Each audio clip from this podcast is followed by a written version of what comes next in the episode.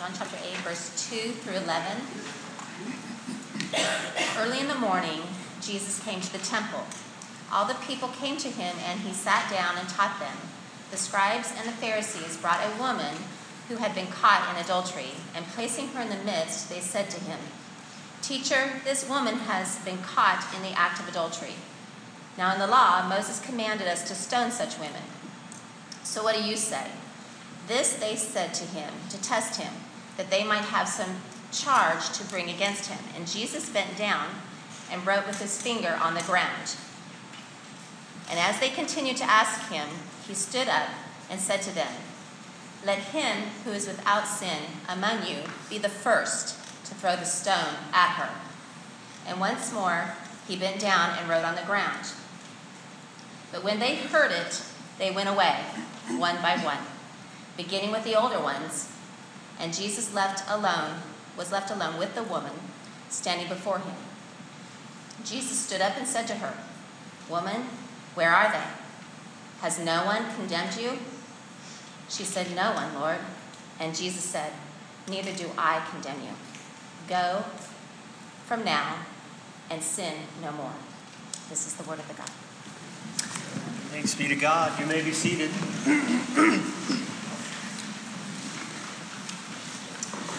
the greatest form of glory is to give your glory for somebody else. Maybe you've seen that uh, over the years. Um, we have witnessed it on the athletic track. Um, just this last week, I saw a video of a cross country runner who was coming up to the finish line. Uh, she made it to within 200 yards of the finish line, and her legs literally gave out.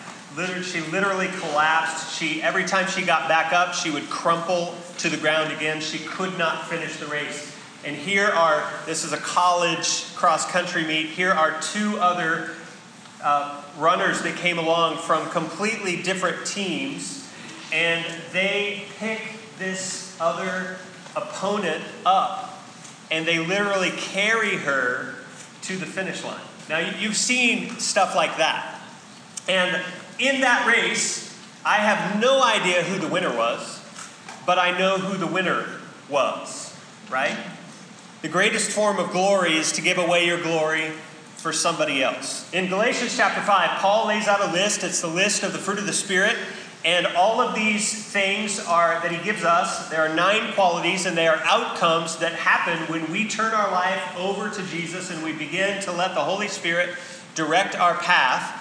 And today we come to a word gentleness. Gentleness. And we've also committed, as we begin each week together, to memorize this list of the fruit of the Spirit. So we're going to do that again today. There are a lot, there are different blanks this week to help you out, and I'm sure by now this is week number eight that we have this pretty well memorized, but let's say it together and cement it even more. Here we go. But the of the Spirit is love, joy, peace, patience, kindness, goodness, gentleness, self-control. That's Galatians. Very good, very good. Uh, gentleness. Gentleness, when we come to that word in the list, is a word that's camouflaged. In some older versions that you might look in, it's actually meekness, is the word.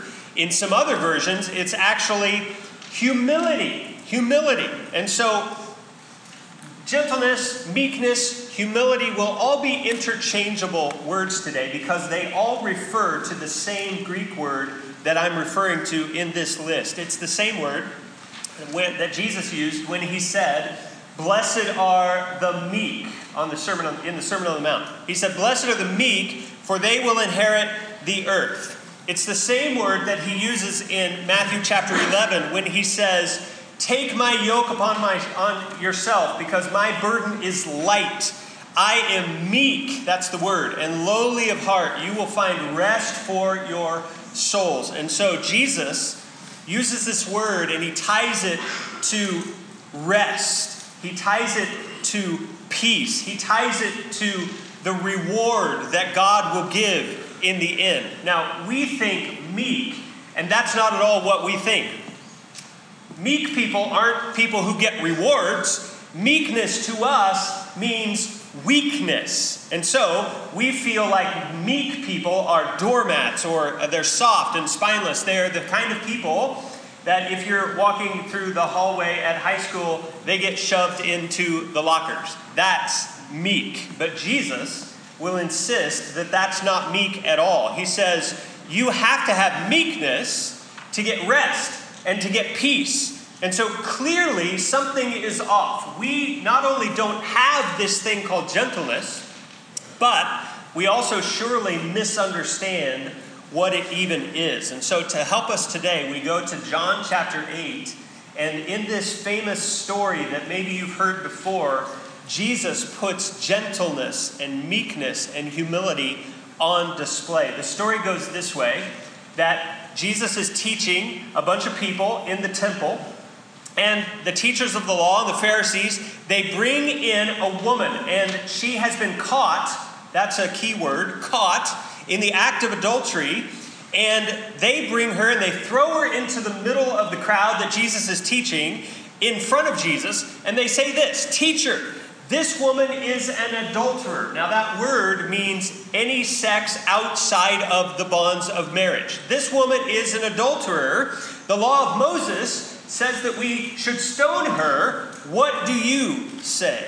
Now, some background when you look at the Old Testament law, the law of Moses that they were referring to, what you find is that the Old Testament law is very severe when it comes to dishing out penalties.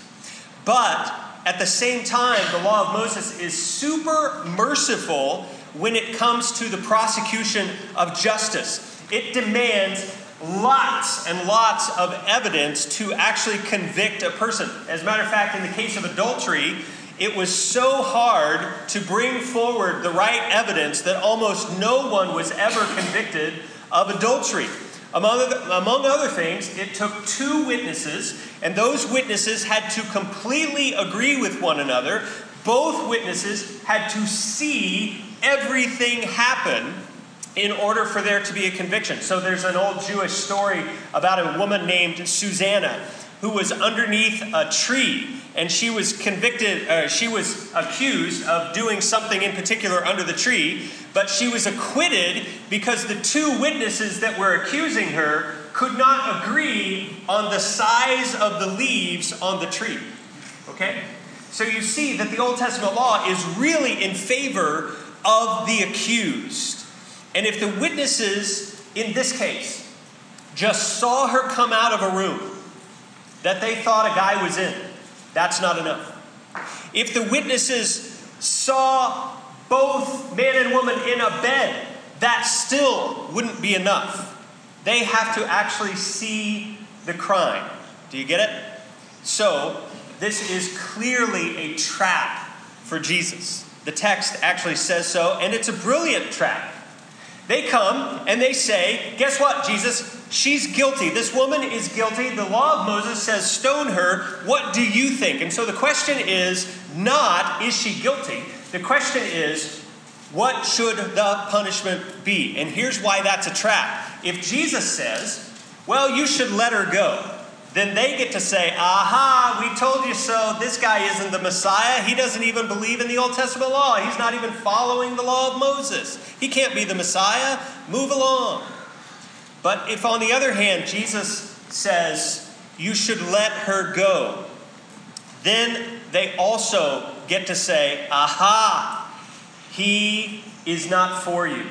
See, Jesus' message has been about the marginalized people and sinners and outcasts and tax collectors and prostitutes. And if he says, stone her, then all that talk about grace and forgiveness is in jeopardy. And they can say, he talks a good game, but at the end of the day, he says, come and give your cares and cast your burdens on him. But at the end of the day, when you do that, he's going to execute you. And he loses. And do you see the trap? He has to either be moral and uphold the law and trample on this woman, or be compassionate and love this woman and trample on the law. That's the conundrum. And before we get to this word, gentleness, what we see in the teachers and the Pharisees is the weed that we need to get rid of so that gentleness can grow in our life. And the weed is this condescension. Condescension. You see, that's the way the teachers and the Pharisees of the law treat this woman as beneath, as below. They are filled with scorn for this woman.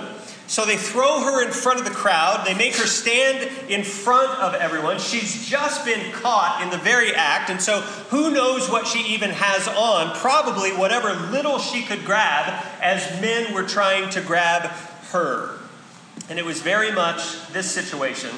We're up here. We're the religious elite. We're morally acceptable. And you are way down here.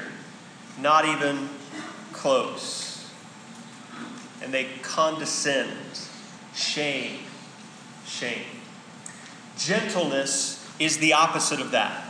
Gentleness, meekness, humility is never haughty towards other people. It doesn't mock or jeer. When somebody steps in front of you without much polish or without much talent or without much success in their life or without the moral record in their life, gentleness never treats them as less and the religious leaders are condescending. Here's, here's the truth this woman was absolutely beneath Jesus in her morality. Spoiler alert, we all are, right? This woman has been caught. We all have been caught. But the difference in the way that the religious leaders treat her and the way that Jesus treats her is that he doesn't treat her as less. There's no condescension. What does he do? Did you notice it? He starts to doodle on the ground with his finger. He writes something. We don't know what. And so, what is gentleness? Here's, here's the word it's the Greek word praus, and it is this power under submission, it is strength under control. Praus is power under submission, strength under control. It is Jesus stooping to doodle in the ground with his finger when he could be unleashing wrath on these religious leaders. The picture um, that the Greeks like to use for this word is a powerful picture of a wild animal that has been tamed and is now submissive and receptive to a rider. And so all the weight, all the strength, all the muscle is still there in this wild animal, and yet it is contained, it is controlled, not in a coercive way, but in a submissive kind of way. It's this picture. This is a really big horse and a really tiny kid, right? Uh, maybe you've seen this at parades. I think this is in a rodeo, and she has a saddle that's three times too big for her. She doesn't need it anyway because she's a foot above it, right? Um, and yet there's this huge horse. This huge horse could do whatever it wanted. It could buck this little kid off in a heartbeat if it wanted to. But what is it? It is not that. It is gentle. It is meek. It is humble. This girl says, run and the horse runs. This girl tugs to the left, and the horse goes to the left. Tug to the right, the horse goes to the right. Tug both reins, the horse stops.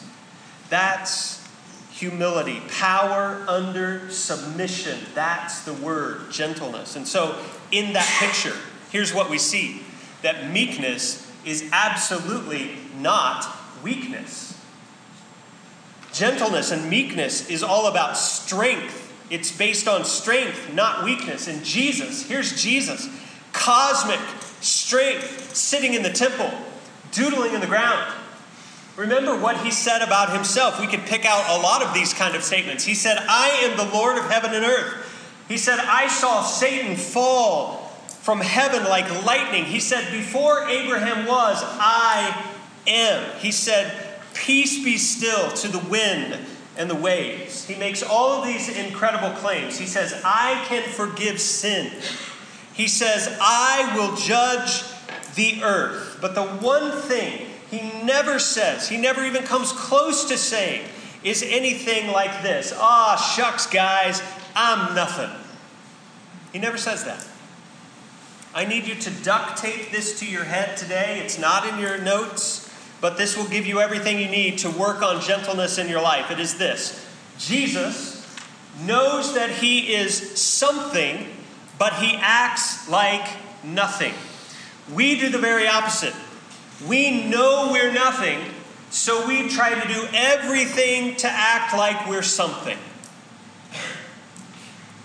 We feel inferior, and we try to live to prove that we're not.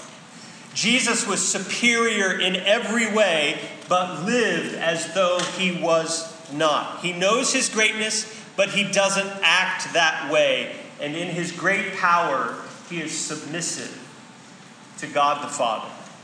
And so we're going to define gentleness this way today. The definition is not thinking less of yourself, but thinking of yourself less. Can you read that with me? What is gentleness? Not thinking less of yourself, but thinking of yourself less. That horse in that picture, if we could go back there, that horse is not saying, How can I get out of here? No. The horse is saying, Which way does she want me to go next? That's gentleness. That's submission. And people with gentleness, people with meekness, people with humility have this blessed self forgetfulness about them. They're not constantly worried about how they look. They don't walk into a room and, and look around and immediately think, What are these people thinking of me? Oh my goodness, how am I doing? How am I coming across? How am I coming off? No, gentleness is just not thinking about yourself so much. It's the blessedness of self forgetfulness. It's humility as, appro- as opposed to pride, as opposed to arrogance, as opposed to self absorption. Maybe we could talk about it this way um, point to your knee. Yes. Uh, two, two or three people did that. That's okay. All right. I want you to think about tomorrow if somebody comes into your workplace or your school or whatever and they say, Oh, wow, my knees feel awesome. Look at my knees. They bend. When I sit, they bend.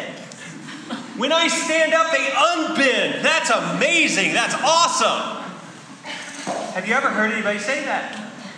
No, because when your knees are working, they don't draw attention to themselves. If somebody was to come and say, Oh, wow, my knees feel great today, what would you immediately think? You would think, Oh, they've had trouble with their knees, right? I need you to apply that same thinking to your ego, to your self consciousness, to your self awareness. If we were healthy, we wouldn't even think about how we're doing, how we're looking, or what everybody else thinks. We would be able to look at other things. We would be able to focus on other people and their interests. We would be able to focus on God. We would be able to focus on our neighbor. We would look at everything else, and the last thing that we would look at would be ourselves. But we don't, do we? We have issues, right?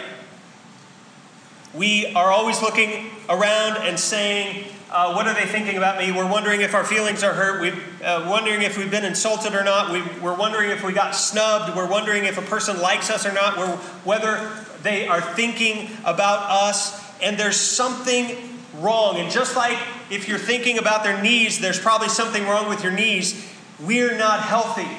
If we're thinking about ourselves all that time, maybe the flag is you're not right. There's something wrong. And so we focus on fixing it. And as a result, we are not self forgetful at all. We're filled with arrogance and pride and superiority because the focus is squarely on us. And in the same thought, we can kind of tackle the counterfeit of uh, gentleness. The counterfeit of gentleness, something that looks like the fruit of the Spirit, but it really isn't the fruit of the Spirit, is this inferiority. Inferiority. There are two ways that we try to deal with the hurt of not being right inside. Number one, we can walk into a room and we can play the superiority card. And we can look around the room and we can say, okay, how am I better than somebody else in the room? And as long as there's somebody else in the, in the room that we can feel better than, then that medicates us a while. It's the same thing as the teachers and the Pharisees are doing. They're shoving somebody who's beneath them in front of Jesus so that they can prop themselves up. But we also do exactly the opposite. Sometimes we walk into a room and we medicate ourselves by taking an inferior stance.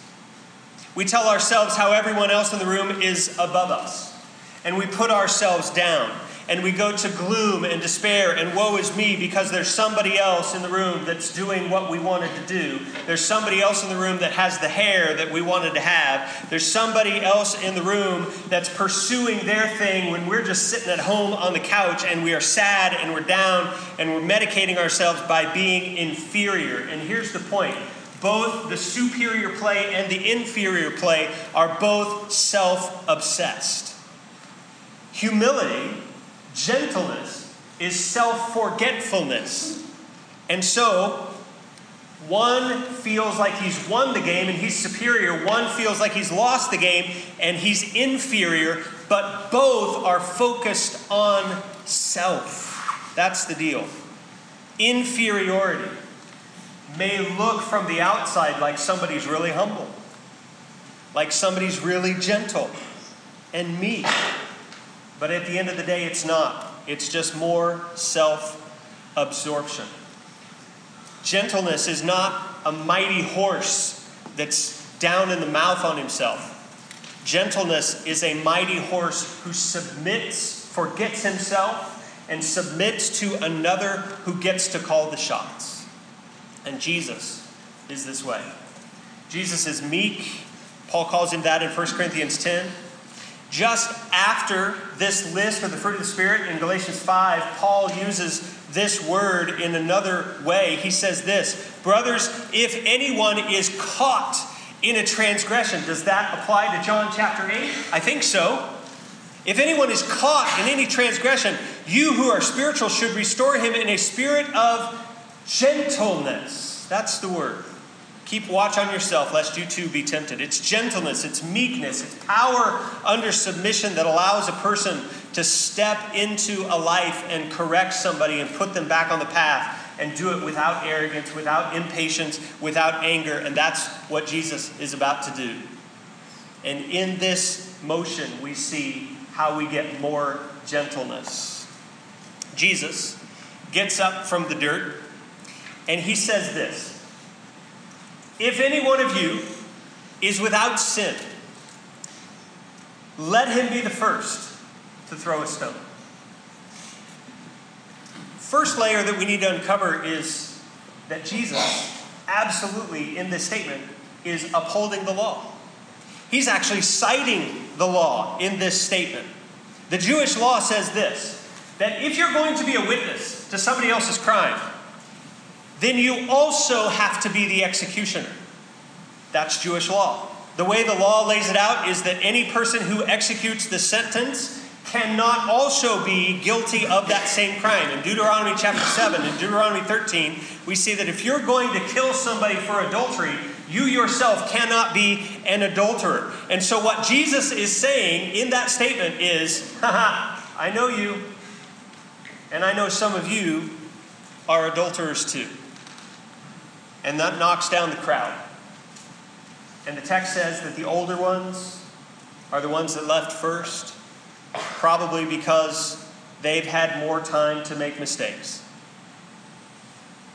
But it's not just that. I need you to remember the witness clause that I talked about. Witnesses actually had to see the act of adultery, or else they were false witnesses. And so I want you to also think about who is supposed to be executed. It takes two to tango, right? And there's only one person that shows up who is accused.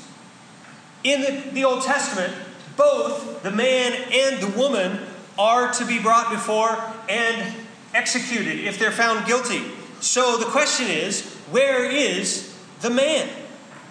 If the teachers and religious law or religious leaders saw the sin and they only brought the woman, then they are guilty of the crime of partiality.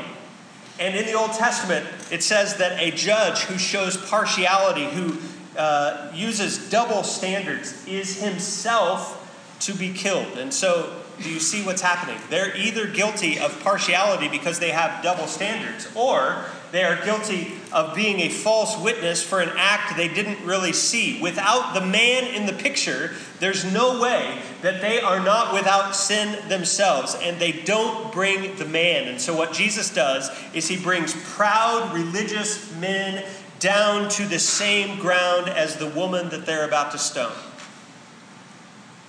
And in this, Jesus honors the law. It's the same law that they were appealing to. He says, The law says stone her. Oh, is that true? Well, what about the law saying, what does it say about partiality? What does the law say about conspiracy? What does the law say about being a false witness? What does the law say about throwing a woman into the temple and executing her without a trial that she's entitled to? What about that? Not to mention the one about adultery. Jesus is saying, I don't deny the law. I don't deny she's guilty. Here's what I deny your right to be her executioners. And I do so by the law that you're bringing at me. And that's, that's like Jesus dropping the mic, kind of. And they have nothing to say. They're done. And the trap doesn't work, and they leave one by one. The text says at the, at the end that it's just Jesus and this woman. And they're standing there together, and he turns to her gently and he says, Where'd they go? Is no one left to condemn you? She says, No, I don't see anybody. And then he says something that you and I need to grab a hold of today and really understand. And it's not only what he says, but it's the order in which he says it. Here it is Neither do I condemn you. Go and sin no more. Hear what Jesus, first of all, is not saying. Jesus is not saying, hey, you know what? You're okay. Don't worry, that adultery thing, nah, everybody's doing it anyway. Doesn't matter. Just roll on. You're okay. That's not what Jesus is saying here. Jesus is saying, this is sin. Living in this way with your sexuality outside of the boundaries that God has intended for you is sin. And the reason that you were caught in sin is because you were first trapped by your heart that had the desires to sin. Jesus never ignores the sin on the table. But, second thing we need to see here is that Jesus says, I don't condemn you. Now, we've heard that so much as Christian people, as good church people who come to church. We read John chapter 8, and we've, we've read this line so much that we miss how it doesn't go together. It's incongruous. It should go like this You're guilty, and this is sin, so I do condemn you. Or it should go like this you're not guilty. This is not sin, so I don't condemn you. But here's what Jesus says, and it doesn't make sense. You're guilty, but I don't condemn you. How in the world is that possible? One of the reasons that gentleness and humility and meekness is so hard on us is because it calls us to keep in tension two things always. We always either want to uphold the law or we want to be gracious. And we feel like we either have to uphold the law and trample on people or we have to stick with people and trample on the law. And we don't feel like we can have it both ways. But here Jesus pops up and he shows us a new way. He says, Yes, there actually is a third way. He says, You're guilty, but I don't condemn you. And there's only one way that statement is possible. When Jesus says, I don't condemn you, what he's doing is really condemning himself.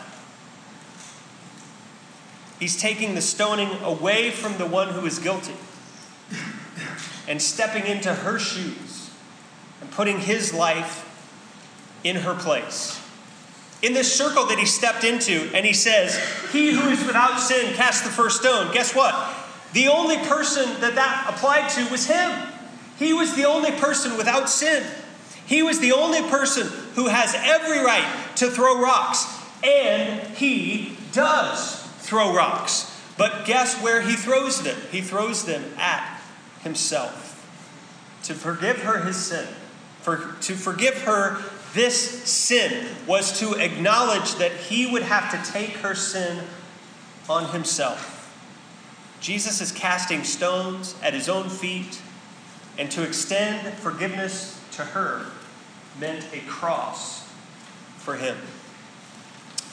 Jesus says the Son of Man will be betrayed and they will condemn him. Paul says that there is no condemnation for those who are in Christ. He says later that God made him, Jesus, to be sin who knew no sin, that we might become the righteousness of God.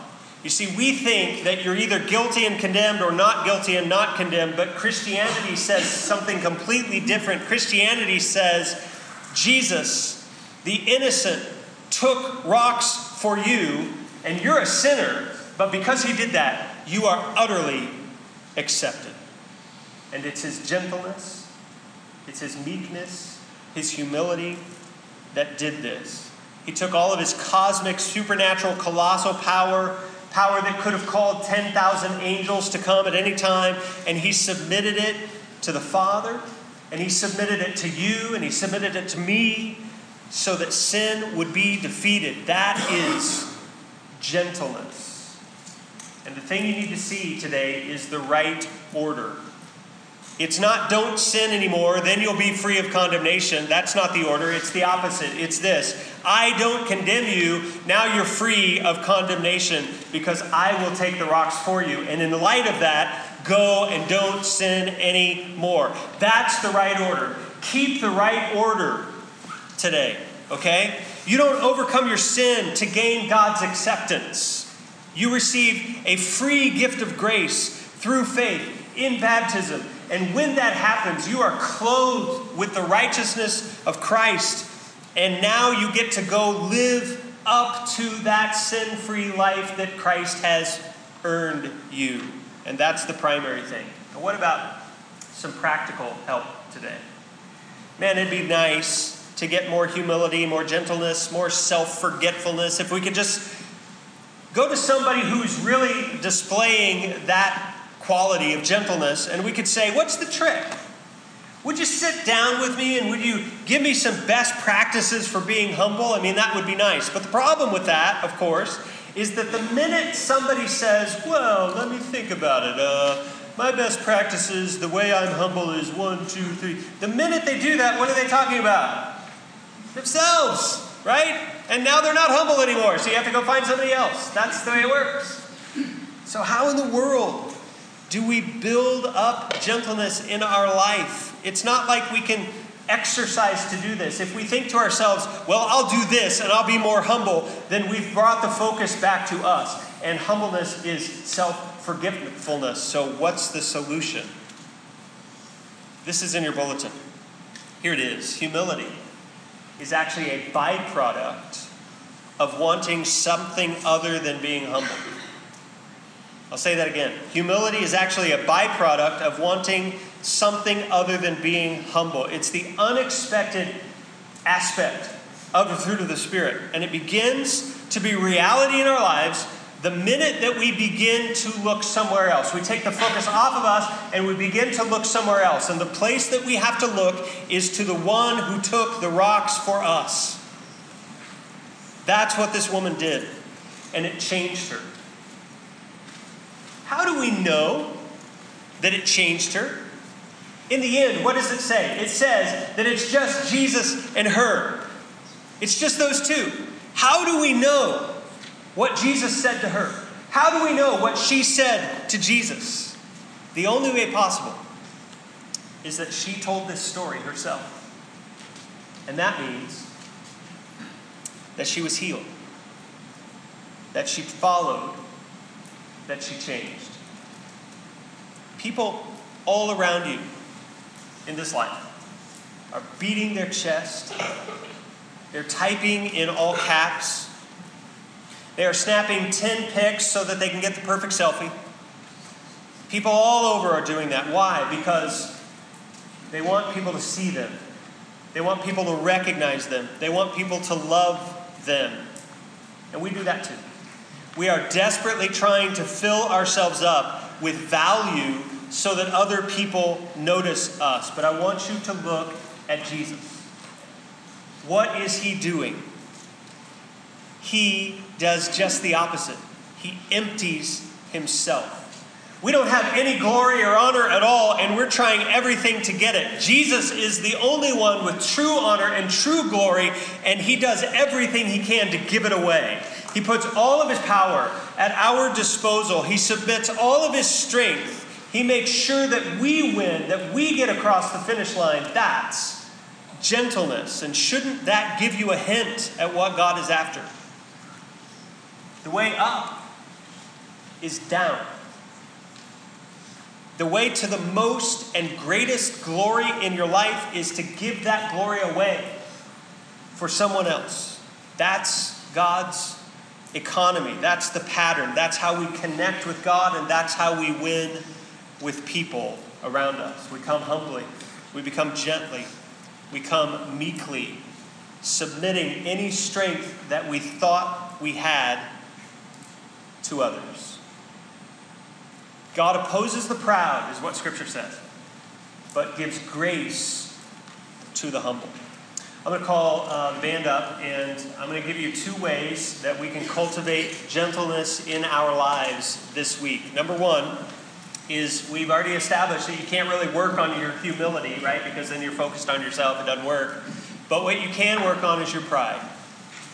And so I want you to meditate on Philippians chapter 2, verse 7 this week that Jesus came and that he emptied himself of everything for you. What does that mean? Maybe you could ask yourself, where am I trying to gain a reputation? And if he lost his reputation for me, then I can give mine for him. Here's the second thing that I want you to do this week I want you to ask yourself this question How can I sacrifice my win to help somebody else win this week? How can I pick somebody up and carry them across the finish line so that they win? I might have to sacrifice my own win, that's okay. And in doing that, humility has this crazy way of sneaking in through the back door. Father, we thank you for the gift of humility, which is very slippery. It's not something we ever get if we ask for it or look for it or see whether we've gotten it, but we know if we look at you and look at your humility and we look at what you've done for us, then it's going to change us. And so, would you make us like your son, who came not to be served, but who came to serve and give his life as a ransom for many? Make us gentle like Jesus. And it's in his name we pray. Everybody said, Amen. Would you stand today? And we're going to sing a song to close. Um, maybe you have never accepted this gentleness in your life today. I'll be up here. You come. And let's start the road to more love, more peace, more joy in your life. That starts with Jesus as Lord and Savior. If you want to make that decision today.